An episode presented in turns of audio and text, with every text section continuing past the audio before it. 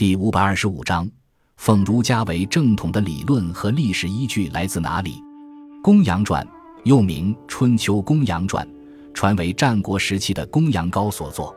但后人经考证，认为《公羊传》的作者应该是汉景帝时的胡无生和公羊寿。《公羊传》原本三十卷，今存二十八卷。所记之事自鲁隐公元年（公元前七百二十二年）开始，直到鲁哀公十四年（公元前四百八十一年）结束，主要是对《春秋》的威严大义的解释。该书集中反映了秦汉时期儒家思想中的社会理论，以尊王攘夷、大一统等思想为理论核心，大肆宣扬天人感应、天人合一的思想。同时，《公羊传》。也从一个侧面对《春秋》所记载历史的背景有所反映，《公羊传》对后世影响很深，被后世很多经文学家作为议政工具。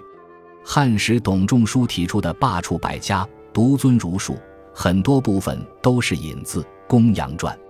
由于自汉武帝开始，各个封建王朝都是以儒学为正统，因此统治者在进行政治改革时。也往往从《公羊传》中寻找理论和历史依据。